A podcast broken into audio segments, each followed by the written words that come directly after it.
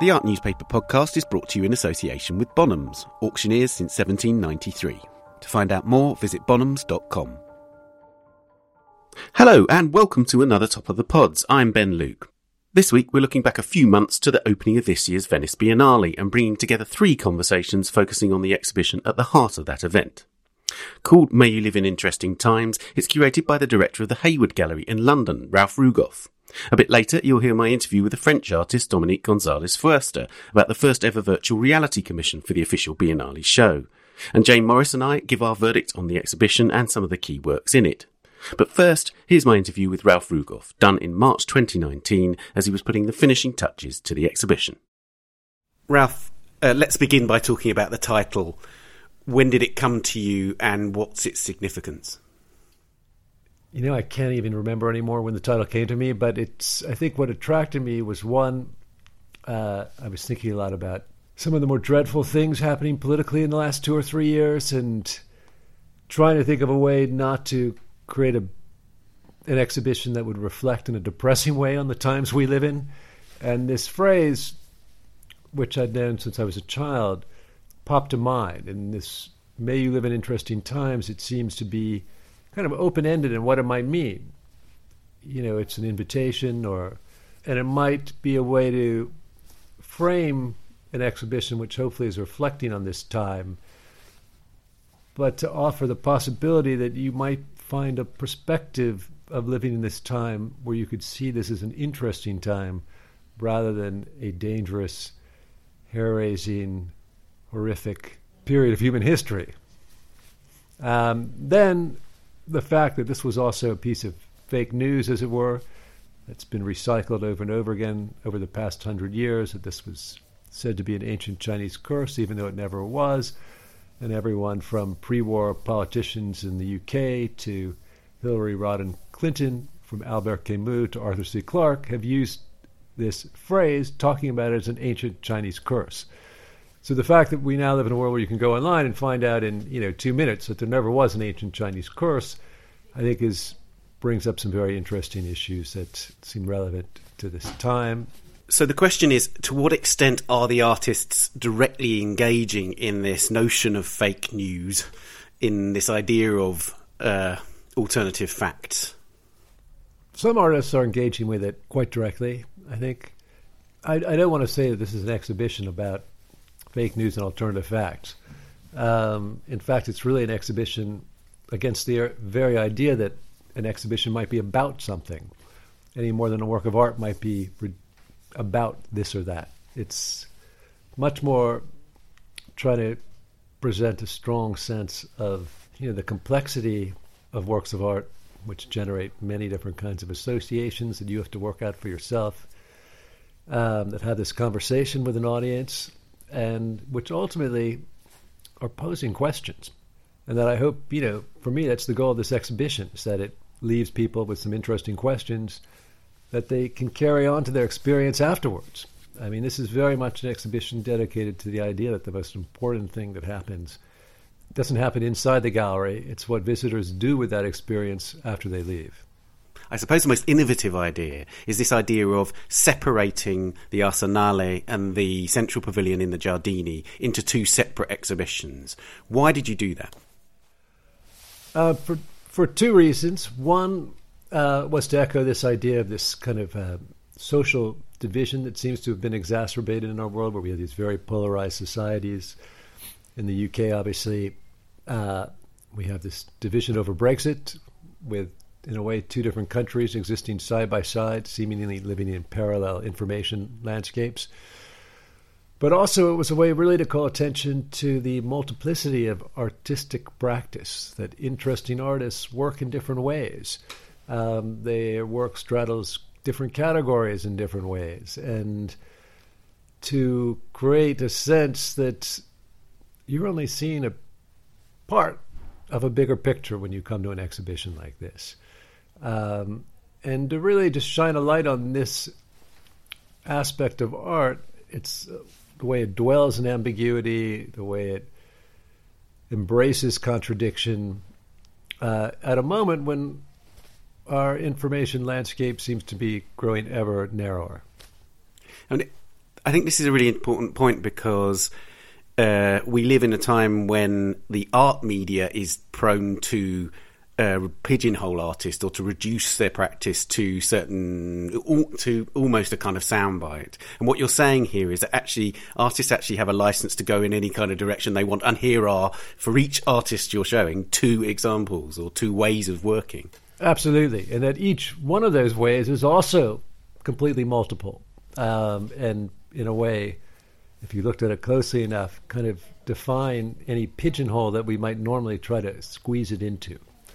And um, yeah, there are kind of countless examples of how that works in the exhibition. I think that's the kind of work that's always excited me. And I think if I have a criteria for quality in, in terms of assessing works of art, it's the levels of resonance that a work of art can generate in terms of uh, sending you off on this journey where you're kind of following one slippage of meaning to another, to another, to another. And it doesn't end. And that is kind of a sublime experience. Uh, tell us about the experience of, of working with the artist because it's it's I think it's really important again that you are working exclusively with living artists. In the last Biennale, for instance, there were a lot of dead artists. I'd like to know why you chose not to include artists from the past. I think Documenta also feature a lot of dead artists, and I think it's become a curatorial fashion to kind of try to recuperate artists who've been forgotten or were never gotten the attention they deserved, which to me is a great museum project. You, it's about introducing people into the canon who should be there and aren't there. Um, course, I love the disposability, and I know I'll get in trouble for using this word, of the Biennale that it's something that happens every two years. It's you know it's got a short fuse on it. It's something that can address this moment rather than having to address who deserves to be in the history books. And it was you know also just for me. Uh, I mean, as a cur- curator, you have a lot more control when you're dealing with dead artists, obviously. Um, but it was a lot more interesting for me to be in a, a dialogue with the artists I was working with. And all of whom uh, were incredibly excited about this idea of having opportunities to show two different types of work. And of course, we might expect that, but um, nobody was complaining about it. And uh, I think I think people actually really did enthusiastically get behind that idea. In the presentation, you made a point of of pointing to the fact that there are lots of painters in the exhibition. Uh, and you talked about how uh, uh, painting is a kind of zombie that keeps coming back from its reported death. Tell us more about one, what you perceive as what keeps it vital and what is keeping, you know, particularly in relation to this show, but also, you know, what is what is that zombie quality?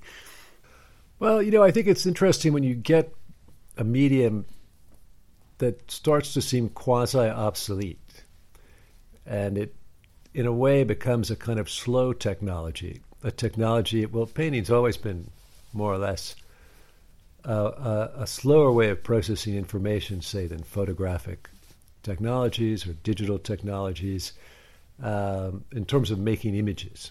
Let's leave sculpture out of this for the time being. And uh, I think increasingly painting has become a place where artists reflect on the kind of status of image traffic in the world at large, whether that is happening online or on television or Hollywood, uh, or through news images. Even if an artist is making a self portrait, it's always influenced by these other media. And I think they're also commenting on the way images today are so heavily mediated and end up circulating in all kinds of different platforms. We don't have a simple singular relationship to an image anymore.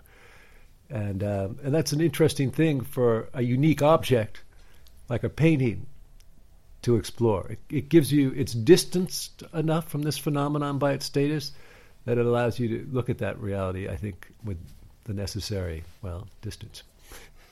In your text about the exhibition, you write about about foregrounding playfulness. The word playfulness is not something we can use about very many recent biennales. I don't mean Venice Biennales, I mean biennials. What what do you mean by playfulness? Well, you know, I'm very interested in art that entertains me. I mean, you know, I, I don't think entertainment is a bad word. I don't think we should let it be co opted completely by commercial, corporate produced media, television, Hollywood, whatever. I like the word entertain because it's we also entertain ideas, and um, I think it's one of the powerful things that art can do is it puts a casts a spell on you. You know, it gets you engaged involved, and to do that, it's playing with you in some way. It's got to be able to play with your responses um, and get you interested in it. And because I really am a strong believer in the idea that interesting art works as a conversation and exchange with the viewer, that has to be a form of play, I think. You know, I talk a lot about this idea of art embracing contradiction, and I think the idea that you can be silly and serious, you can make a work of art that's sad and funny at the same time, uh, that might be beautiful and ugly at the same time. That these are things to me that make interesting works of art because you can't resolve them in any facile way. You can't pigeonhole them. Your brain keeps trying to work out what is that relationship between these seemingly incompatible qualities and, and the feelings that are associated with them.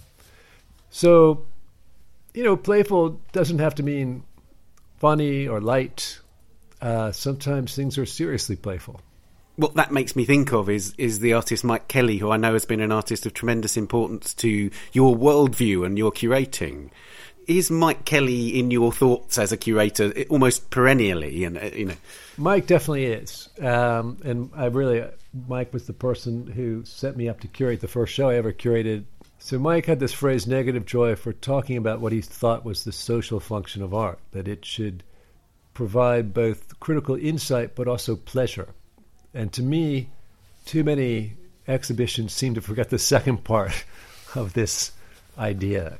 And I think it unnerves people the idea that you might make an artwork about something that's a very depressing reality, but somehow that work also is going to provide you with pleasure, right?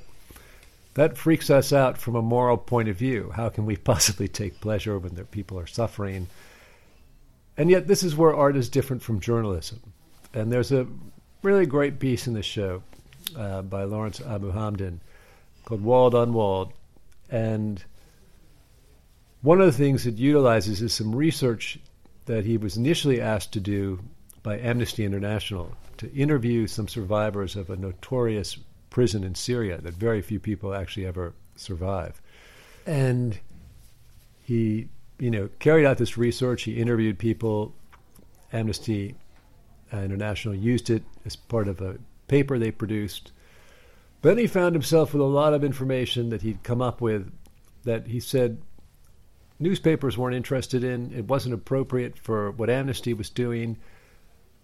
But he found it fascinating material.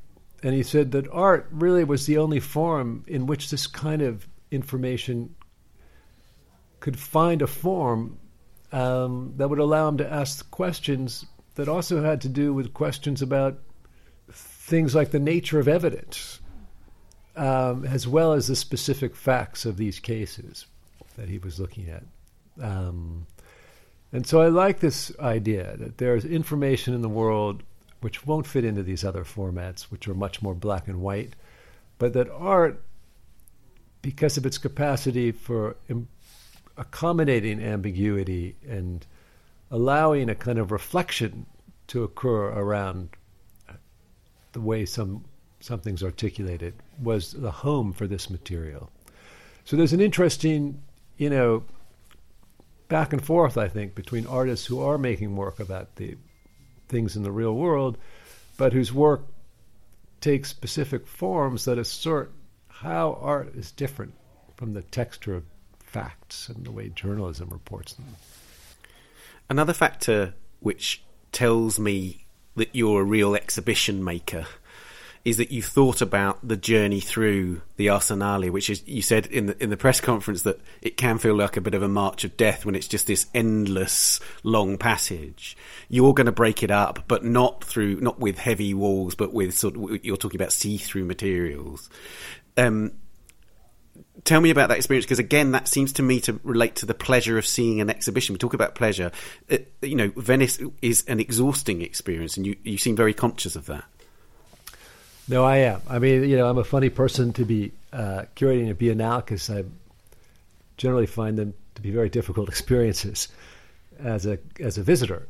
Um, you know i think I've always been fairly sensitive to the impact that architecture has on artworks and the idea that artworks are actually very sensitive to the ways they're installed and what's around them. And working at the Hayward for the last 12 years has increased this appreciation for the impact uh, architecture has. In Venice, you couldn't have two more different spaces a neoclassical building from the late 19th century and a former road making factory that dates back to the 14th century. Um, they already give every Venice Biennale a split personality in a sense. So it seemed better to address this consciously than not. I mean, the Arsenale is this long, 300 meter narrow rectangle. Feels a bit like the digestive passage, and you enter one end and you're spat out at the other and I wanted to break up that journey. I mean, usually because there are columns, rows of columns, that two of them that run all the length of this 300 meters. Typically, people build walls running the length of the building, and to me, that ends up feeling a bit too close to an art fair, where you're looking at. You know, you can look down this long corridor, and there's art on either side, and it, you know, it's it's you can see too much at once. So the way we've divided it up is with many sections that bisect this long rectangular space horizontally. And it'll be a bit more of a labyrinth. Um, I'm hoping that doesn't prove to be just as exhausting. It might. But uh, I think at least it'll allow you to focus better when you're looking at a work of art because you you don't have 15 other artworks in the background. You've talked about textual references or cornerstones. So you talked about a text by Bruno Latour, you talked about a text by um, Umberto Eco. I'm wondering about artistic cornerstones. You talked about Mike Kelley as a kind of general cornerstone, if you like, for your work. Uh, were, were there exhibitions past that, that you, you have had in mind when thinking about this one? I mean, in a funny way, when you when you are asked to do this thing, the Venice Biennale, you do end up reflecting on all the biennales you've been to. And it did make me think a lot about Francesco Bonami's Biennale. I don't even remember the exact date anymore, but I think 2003. 2003, yeah. Um, where he had nine co-curators. They each co each curated a separate section, and I remember at the time thinking it was completely incoherent and didn't add up to anything. But in, in retrospect, I think I find it more and more interesting because one, it really addressed the fact that gee, one big exhibition is almost too large to take in, right? And how do you make a coherent connection between 100 or 150 different artists? And some of the smaller exhibitions that were part of that one Biennale were, were really successful and were really interesting. Um, and in a way, I think that was the most radical experiment uh, in the Biennale's history. So perhaps that was uh, in the back of my mind. Okay, well, Ralph, thank you so much for talking to us. All right, thank you, Ben.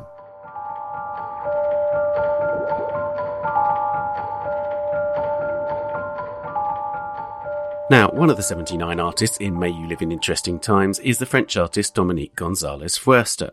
For her two contributions to the show, she created a diorama of a Martian landscape in the Giardini and the first ever virtual reality or VR commission for the Biennale. I met her in Venice in May 2019 to discuss the work. Dominique, is this your first VR work? Yes, you know, if we define VR as related to a device and headset, I would say no. I think I've always been into virtual reality, you know, in some ways. I think literature is virtual reality.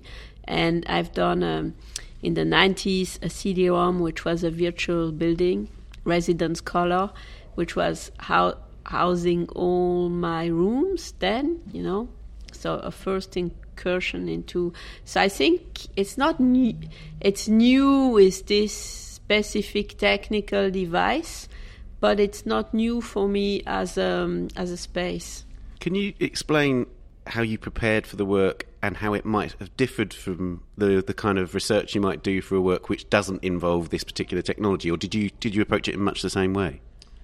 Well, I I always do lots of research, so of course part of the research is always about the context, and in that case, the con- context is also yeah the device itself and history of VR. So there was some there was some research on the yeah on very specific elements, but yeah part is research the way I do it usually, like yeah. lots of reading. It's also connected to films, experiences, and uh, I think I approached it like um, different type of yeah space and display and also a chance to explore abstraction. I'm not a painter i'm not you know and but i've been I, have had abstraction on my mind since a long time, and this was a possibility to to yeah look more into that, but also all this very interesting connection between um, when you know like at the beginning of photography it's connected with spiritism and all these experiments you know like how also um, if you if you hybridize a, a, a kind of new technology with ideas that seem completely opposite or different the in between there is something very interesting when you say ideas that are opposite or different, what, what do you mean? Well, for example, here, um, one of my inspiration is all the experiences I had with Corine Sombrun. She's also she also did the soundscape for that piece, and she works on trance as a cognitive trance, modified state of consciousness mm-hmm. uh, that could be either sound induced or self induced and I found really interesting analogies between virtual space and the space you're in when you're in trance. What I want to say is both are spaces where you have to give up on the space you're used to, you know, your grid of, of references and and the space in which you move and you have to retreat into another space where other informations become primary to your experience. What's interesting about that is I'm I'm really intrigued when I'm participating in VR about the way um, my mind somehow separates from my body. Would, would, was that a conscious part of the way yeah, that you thought about it? Yeah, that that was for me. That's a very interesting aspect. So you can connect it to dreaming in a way. So your body could disappear or not because it depends on the VR experiences. You know, like you can be more scopic, but you could also. But there is this um, sense of a space that is that has diff- other parameters and in which you move in a different way and so i i relied on these trance experiences i had to to try to configure a space with these characteristics I experienced, and which is not easy because it's you know very different from uh, an architecturally, or it's very I say it's even different from the space that we know, the um, perspective and geometry we know since Renaissance. You know, I'd say it, it's a break with that space in a way. And it's it, that's the really interesting thing as well because we form the space with our movements, don't we? That's you know we create we're creators as well as observers. Yes, we in the you know the same way like we say in some you know scientific experiences you you know you you you modify the it's it's it's the same so so you generate you know through your gaze through your movements through you through even your breath you you generate the work you know like you but it's also not interaction in a let's say in the heavy sense you know it's something more more organic, more. Uh, yeah. Almost sort of nebulous. So it is. It, very often, I was reminded of atmospheric conditions, like um, yeah. real-world atmospheric conditions, but almost heightened or given a, because they're coloured so intensely. For instance, in some sequences. Yeah, there is a very climatic, you know, aspect to it, and and I guess some of the references are also, you know, are also there. I don't want to say too much about what it is like I want to keep it mysterious, you know, so I won't spoil it here. it's very important for me. It's like I don't know if you ever experienced the Cosmodrome.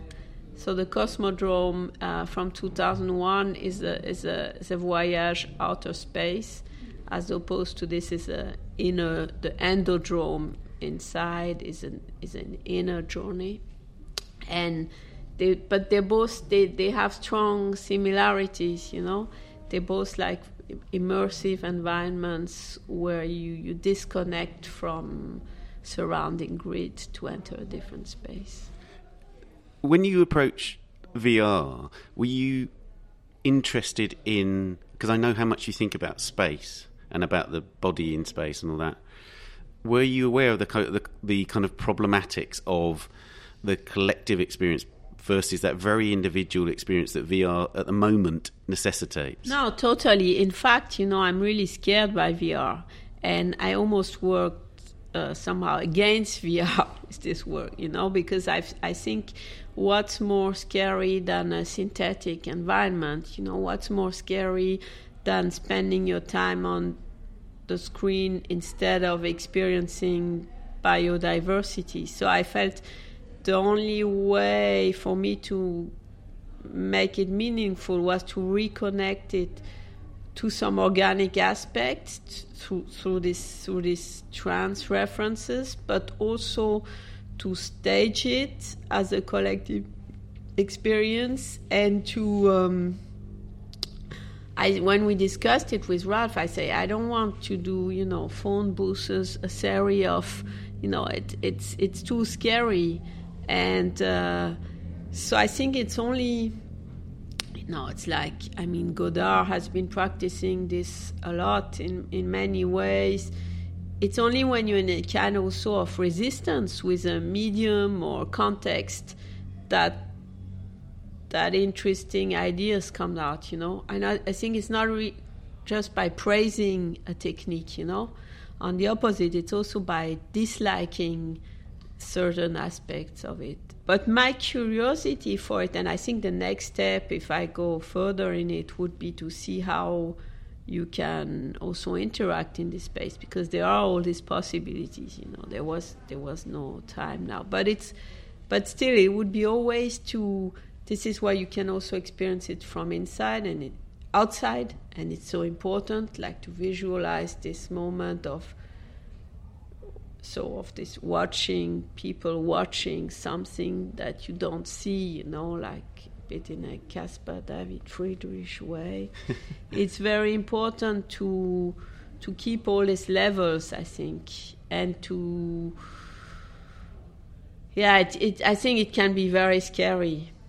It can be very scary but in the moment where we're questioning you know like we, people still go on airplanes as if it was normal, but you know you also have all this stay grounded movement, and I, I think the next in this interesting times, you know, as Ralph called them, the next ten years could be a complete change of many things, you know, like this international art world we've known where people fly from could be completely questioned. So virtual reality could be you, you never know you know it's an interesting way to end thank you very much Dominique. my pleasure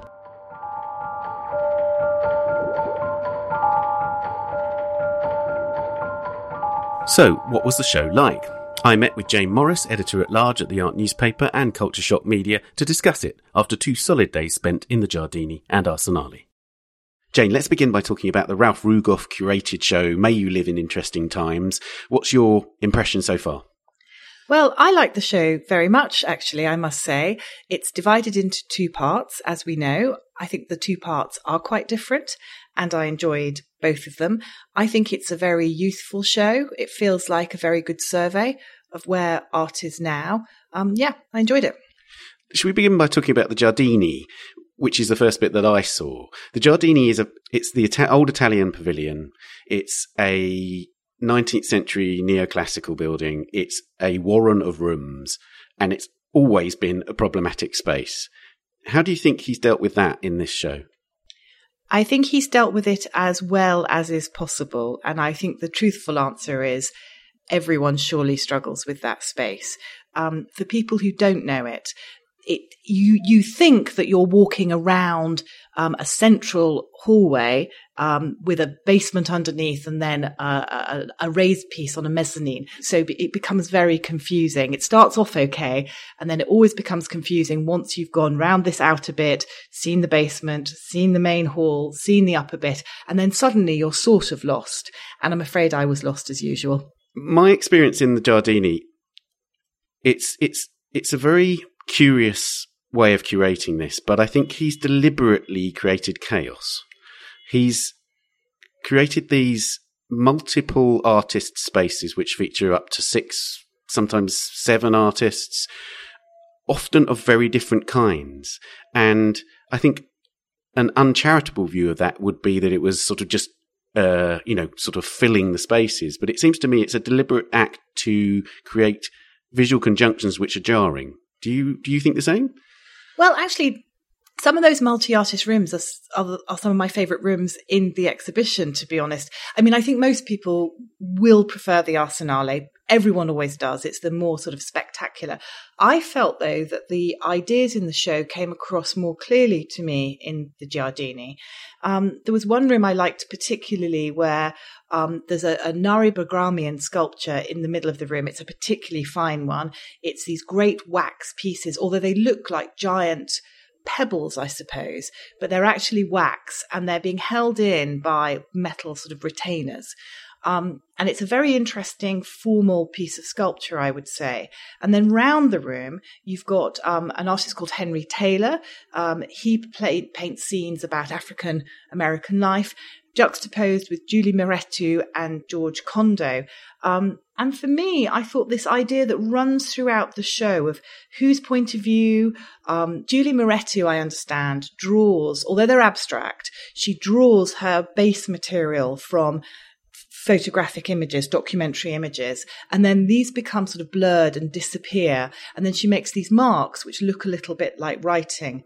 Um, and that's one kind of way of telling I suppose, stories or documenting reality. And then, you know, Henry Taylor is talking about many of the same sort of issues, but is a more classical, I suppose, figurative um, painter, um, but very much drawing from African American sources. And I felt that, plus George Condo, um, who is also looking at the idea of um, hidden figures, hidden signs in his work, again, quite strong work, I thought. I don't always like Condo, and I feel like he's had a bit of a hard time since that documentary, um, you know, The Price of Everything. Uh, but the works look very strong here, and I found these different juxtapositions quite thought provoking. The um, that pavilion is not just full of these multi-artist rooms. There are some real standout um, film works and film and video works. Let's talk about Arthur Jafa's work. He it's called the White Album, and it is a film about white supremacy. And of course, Jafa came to particular attention. He's, he's been working for a long time, but he came to very particular attention recently for this extraordinary, very short but uh, incredibly moving film, which is at Tate Liverpool right now, called "Love Is the Message, the Message Is Death." And this is a much longer film, and in many ways, it's it's a very troubling film. I thought it was very interesting because he as well as the story, the, the, the, the white supremacist, documenting the white supremacist material, which is truly, truly shocking. I think for those of us that are not in the United States, it, it's almost we know these things happen, but it's almost incredible, I Yeah. would say, that such things are openly published, you know, op- openly published, I guess, on social media and often on mainstream media as well. Um, but what he's done, which I found fascinating, was he's also thinking about the people, I presume they're the people in his life, what, you know, white people he knows and he cares about. And that's juxtaposed between these atrocious footage and rants from these white supremacists. It's a really, really uncomfortable but really interesting film. And I think it fits with what Ralph Rugoff talked about that he didn't want things that were just kind of one note, that you know, not, not obvious, simple protest. He wanted things where people talk about the complexity. And I thought the complexity of, of looking at this and thinking, I mean, I'm white, obviously, um, thinking about my position as a white person watching this was, was really uncomfortable, but also kind of beautiful at times. It was, it's quite a profound film, I think. Yeah, I mean, the, the, one of the things about those sequences of the people that he knows, as, you say, these people in his life, is that um, is that they're very beautifully shot, and that again, the sort of texture of a personal portrait of of a known person in comparison with an online YouTuber uh, ranting, saying, "Oh, I'm not racist," but and then proceeding to say that white people have a terribly hard time, that kind of thing. You know, it, it really is standout. There's also he he complicates that even more by including a former racist who is now a sort of anti-racism campaigner who is white and uh, has been associated with white guilt by all accounts. So so he's exploring a really really nuanced situation of what it is to be white in America, and it is it is about American whiteness, isn't it? And also, I think what's interesting is that the the the now anti-racist um, campaigner, he does kind of rant and lecture in a in a a, a a, bullying way that I think, although we would agree with his message, I think the way it's delivered would make most of us feel quite uncomfortable. And this kind of constant sort of violence and anger um, is quite difficult to observe. There's a sequence in in the film which includes the video of the song by Oneohtrix Point Never, which uh, features Iggy Pop as a kind of strange CGI avatar. Um, and it's a song called The Pure and the Damned. And actually, it, includes a line which it seems to me speaks to a lot of what uh, Ralph Rugoff is trying to do with this show, which is which is that uh, it, he says the truth is an act of love, and I think the whole fake news alternative facts thing was actually much more pronounced than I thought it would be. Because, for, instance, for instance, in Kahlil Joseph's films, uh, which are in both the Giardini and the Arsenale, this black news, it's it's it's it a a news program in which every image you see features black people. I think also, as well as the very obvious references, though, to media, and the two works you've just talked about are very clearly about the media, running throughout the show, there is constantly uh, a theme of whose point of view. So some of the pieces are not saying, you know, let's just talk about the mainstream media or social media or whatever.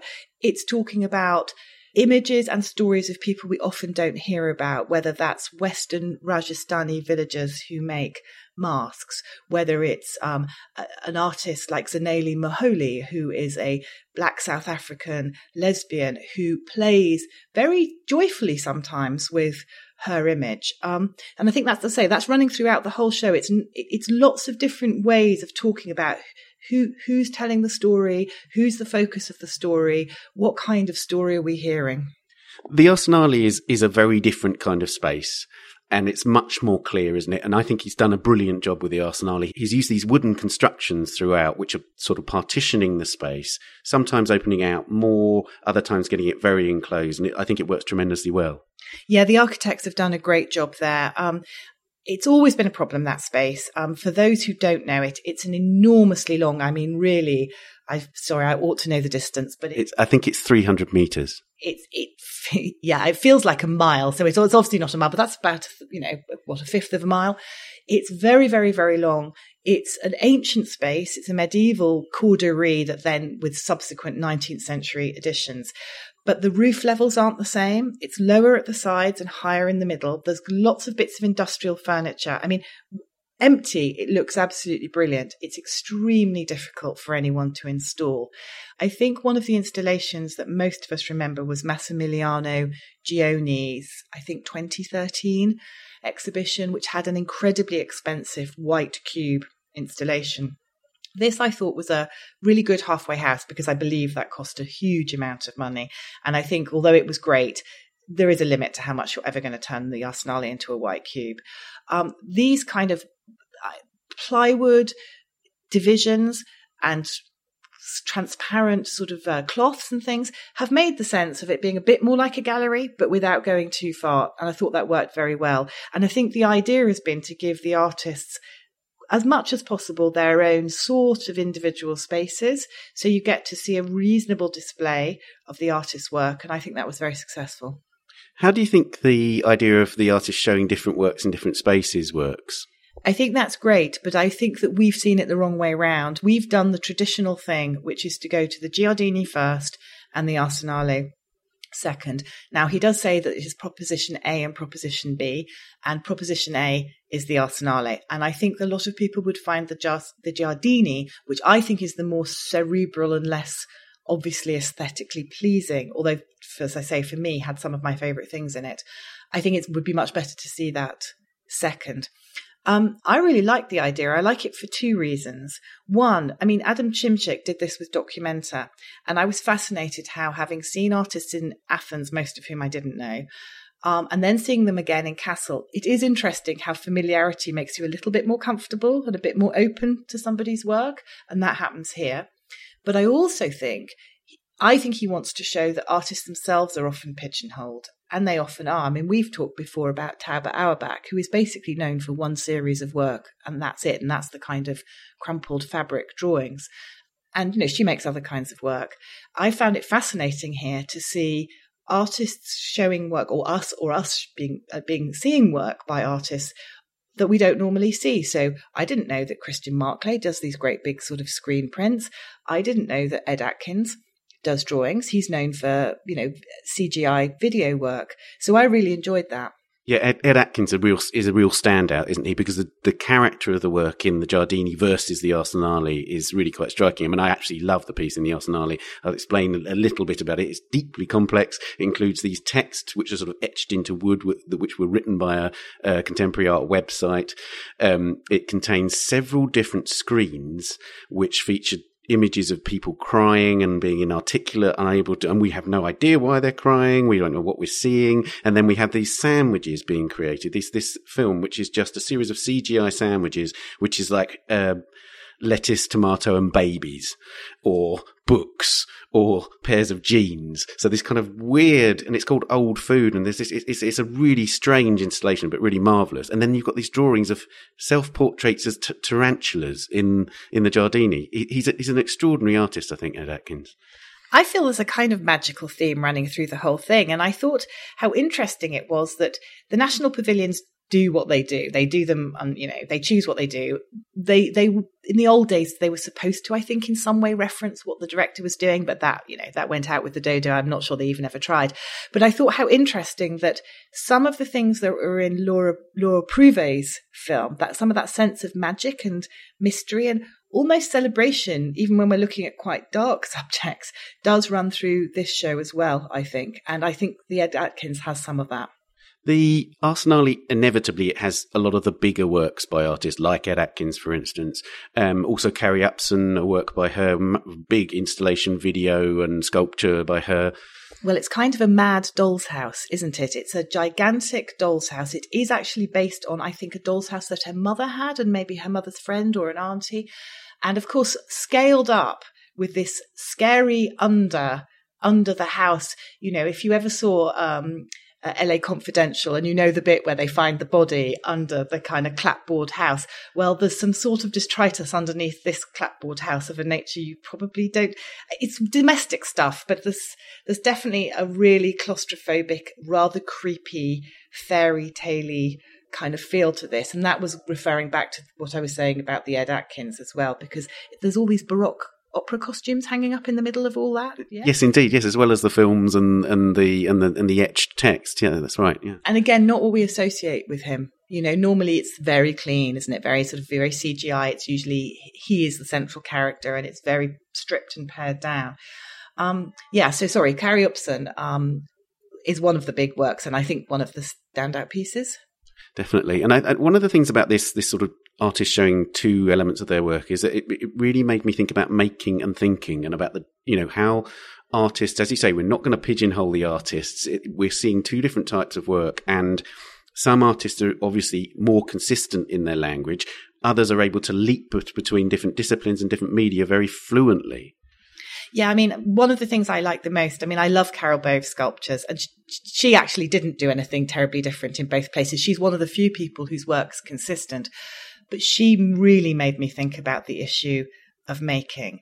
I, I was very, t- they're basically these tubular sculptures, but instead of being like Caro or Tony Smith, or which they do reference, I think, they're all kind of crumpled and sagging, and the surface is all the surface is rough. It's rough iron, but it's been coated with this kind of paint and some sort of polymer, polyurethane maybe, I'm not sure. But it gives it this incredibly matte, slightly textured finish. So it looks more like velvet. They look more like soft sculptures uh, and not these great heavy pieces, which in fact is what they are. I was saying that really because I was thinking about what you said about making. I think there's a real love of making and technique running through this show. Um, I felt that Ralph Rugoff has selected a lot of artists who do very interesting things with materials and form. So as a result, it's quite an aesthetically, it's not, I wouldn't say attractive. There are some attractive bits, but it's an aesthetically interesting show. And I thought that was interesting because some of the themes it touches on are similar to the documentary of 2017. Some are not. Some of the themes are very similar.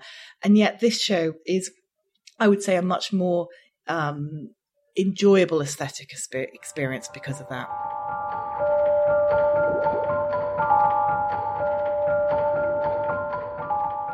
May you live in interesting times, and most of the other Venice Biennale events continue until the 24th of November.